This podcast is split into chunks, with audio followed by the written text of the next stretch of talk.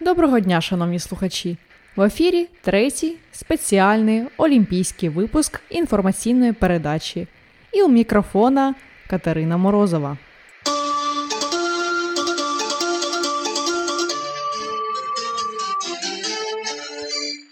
«8 серпня завершилися Олімпійські ігри 2020 у Токіо.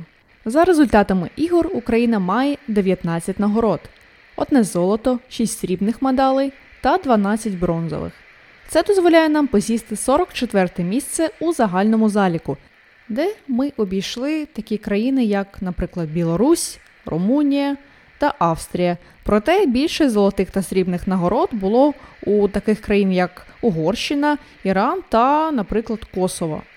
А от за кількістю медалей результат вже більш радує, бо це 16 місце. Загалом можна сказати, що в Токіо ми виступили краще, ніж в Ріо.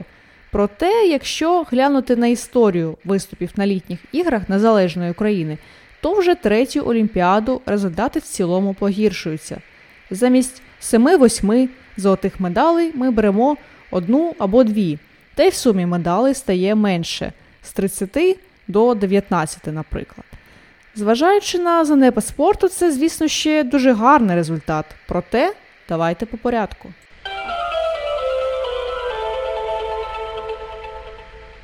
Розпочну з невдач України на Олімпіаді. Україна вперше повернулася з літньої олімпіади без медалей у спортивній гімнастиці. До ігор у Токіо українці здобували щонайменш одну медаль в цьому виді спорту. Серед призерів були, зокрема, Валерій Гончаров, Лілія Підкопаєва, Ігор Радівілов та Олег Вірняєв. У складі України, що відправилась у Токіо, був один гімнаст, що вигравав нагороду на Олімпіадах. Це Ігор Радівілов. Проте він не зміг подолати кваліфікацію в опорному стрибку. У чоловічому марафоні жоден з українців не зміг фінішувати, чого не траплялось вже 17 років. З жінок фінішувала тільки одна учасниця, що показала 42 результат. Марафонці пояснюють результати умовами. Вони прибули до країни за півтори доби до старту, і в них не було часу на акліматизацію а деякі залишилися на дистанції без напоїв та їжі. Скандал стався і у дисципліні стрибків з жердиною. Стрибунка з жердиною Марина Килипко звинуватила Федерацію легкої атлетики у своєму результаті. Килипко на Олімпіаді 2020 посіла п'яте місце у своїй дисципліні стрибки з жердиною. Після виступу вона дала дуже емоційний коментар, де обурилась, що змагалася без особистого тренера, якого їй не дозволили взяти з собою до Токіо. І цей тренер би міг допомогти їй позмагатися за медалі. Далі пряма мова. Я просила, три раза просила, слезно просила, говорила, что мне нужен тренер, возьмите. Я не знаю, что еще сказать. Почему? Просто ты убиваешь себя. Ты тренируешься сколько лет, сколько всего вкладываешь, потом едешь просто и і остаєшся в секторі одна. Заяву Марини ми почули. А що ж сказала Федерація? Федерація вже прокоментувала її заяву і розповіла, що тренера не дозволив взяти регламент ігор, бо, за їх словами, у збірної країни була досить обмежена кількість учасників. І саме Марині Килипко не пощастило, тому що вона входила до складу так званих резервних спортсменів. Тобто, фактично, вона не була достатньо титулованою і представляла всього одну дисципліну. І це, е, ну так би мовити, стало причиною не брати з Мариною якусь групу підтримки і, зокрема, не брати тренера. Крім Килипко, на подібні проблеми вже скаржилася і бігунка Анна Рижикова, що, до речі, теж стала п'ятою, проте в забігу з перешкодами на 400 метрів.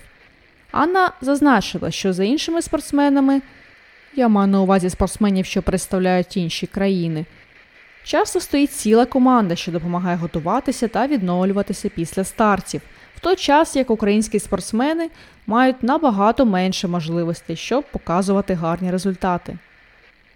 19-річна українська стрибунка у воду може завершити кар'єру після Олімпіади в Токіо. 19-річна Софія Лискун залишилася настільки незадоволеною своїм результатом у кваліфікації Олімпіади, що подумає над закінченням спортивної кар'єри. Українська стрибунка у воду виконала у кваліфікації три стрибки з п'яти з результатами поза топ-20. Причому у другій та третій спробі показала передостанні та останні результати, одного разу впавши під час виконання стійки. Цей випадок настільки підкосив спортсменку, що тепер, незважаючи на в цілому успішну спортивну кар'єру, ми маємо всі шанси не побачити срібну призерку юнацьких Олімпійських ігор на змаганнях у Парижі.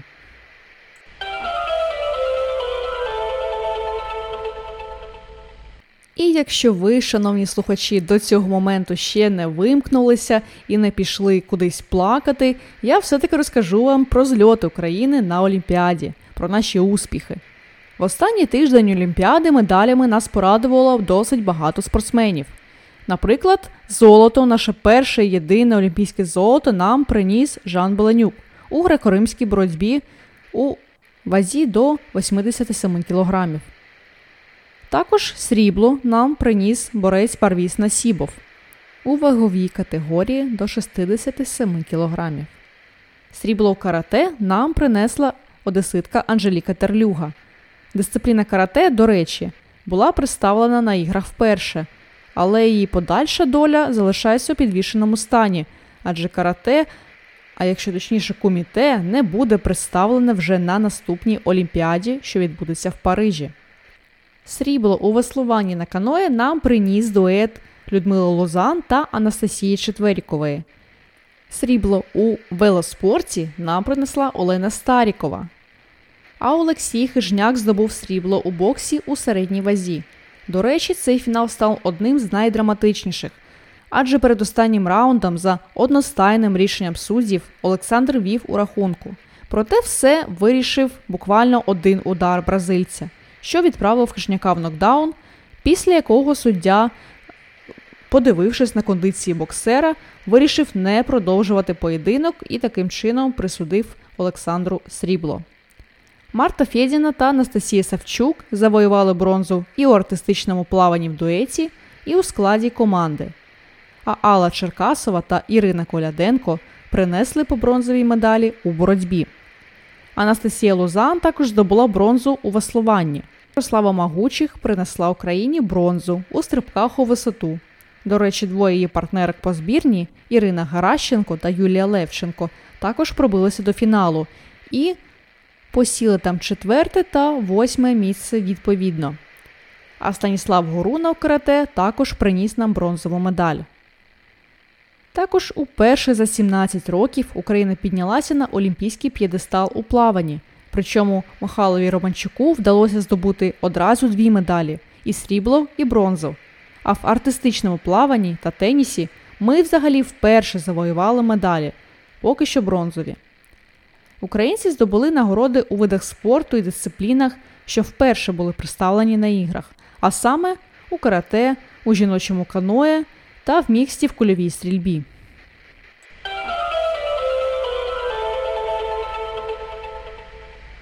Не обійшлось, на жаль, на Олімпійських іграх без вже звичних зашкварів стосовно братських народів.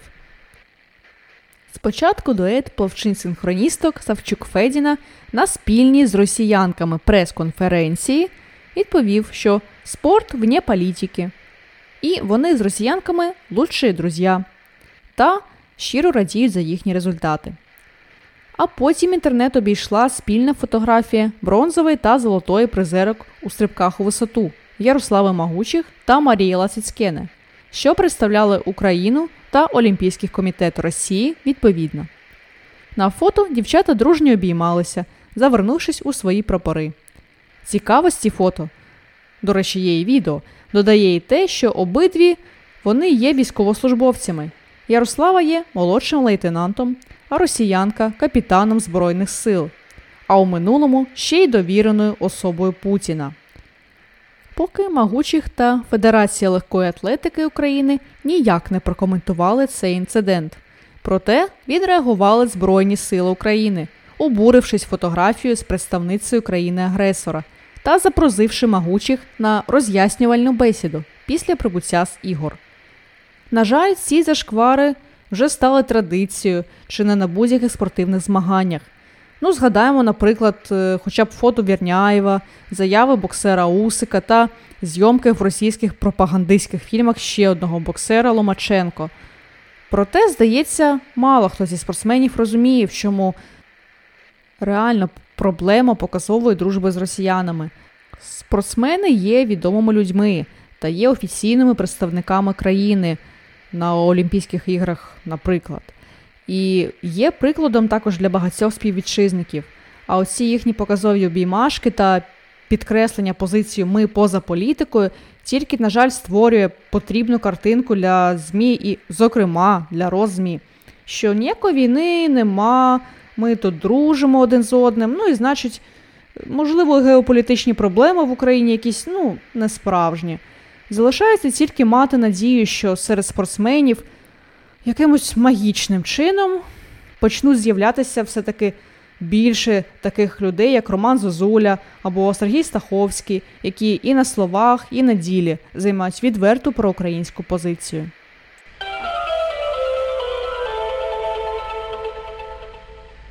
Шановні слухачі, ви певно помітили, що у цьому випуску в ефірі ще не з'являвся наш основний ведучий Микита Корнієв. Так ось він вже рветься до мікрофону, щоб повідомити вам про те, про що ще не розказала я щодо Олімпіади, звісно. Микито, вам слово. Дякую, Катерино. Дійсно, ми з вами, так би мовити, помінялися сьогодні ролями. І сьогодні саме в мене декілька цікавинок про Олімпіаду одним рядком. В шосте в історії спортсмен додав до себе в колекцію медалі зимової та літньої олімпіад. Американський бейсболіст Едді Альварес став призером у Токіо, почавши свою бейсбольну кар'єру лише у 2014 році. До цього Альварес займався шорт-треком і вигравав срібло зимової олімпіади 2014 року. Американець Райан Краузер тричі оновив олімпійський рекорд у штовханні ядра за 6 спроб у фіналі цієї дисципліни. Краузер володіє і світовим рекордом, але для Золотого Токіо вистачило і олімпійського. Загалом у Токіо спортсмени встановили 24 нових світових рекорди. На попередній Олімпіаді в Ріо їх було встановлено 27. У футболі серед чоловіків збірна Бразилії захистила титул, обігравши у фіналі іспанців. А от у жінок золото здобула збірна Канади, яка спочатку обіграла чинних чемпіонок світу та чотириразових олімпійських чемпіонок США, а потім у першій в історії фіналів Олімпіад серії пенальті виявилися сильніше за інших фавориток турніру збірну Швеції. Гравчиня збірної Канади з футболу Квін стала першою відкритою трансгендеркою та небінарною спортсменкою, що змагалася на Олімпійських іграх. Також вона стала першою такою особою, що стала олімпійською чемпіонкою. Американська бігунка Елісон Фелікс здобула бронзову медаль на дистанції 400 метрів. Завдяки цій медалі Фелікс стала першою легкоатлеткою в історії, якій вдалося виграти 10 медалей на Олімпіадах.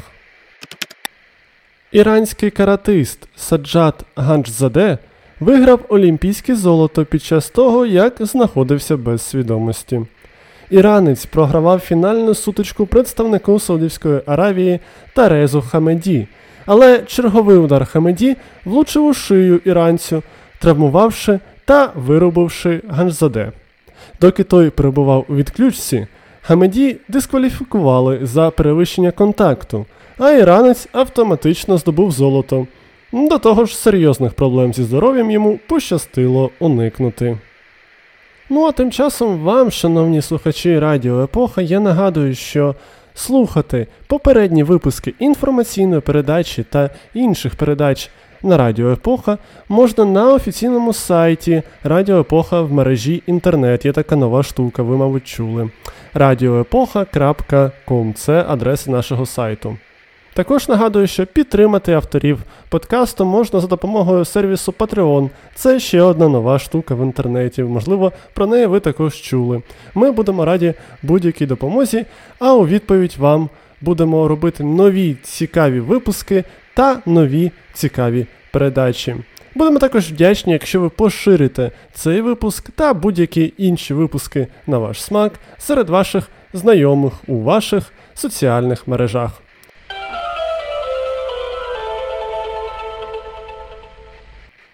І на цьому останній цього року випуск інформаційної передачі на Радіо Епоха, що присвячений Олімпійським іграм, добігає свого кінця.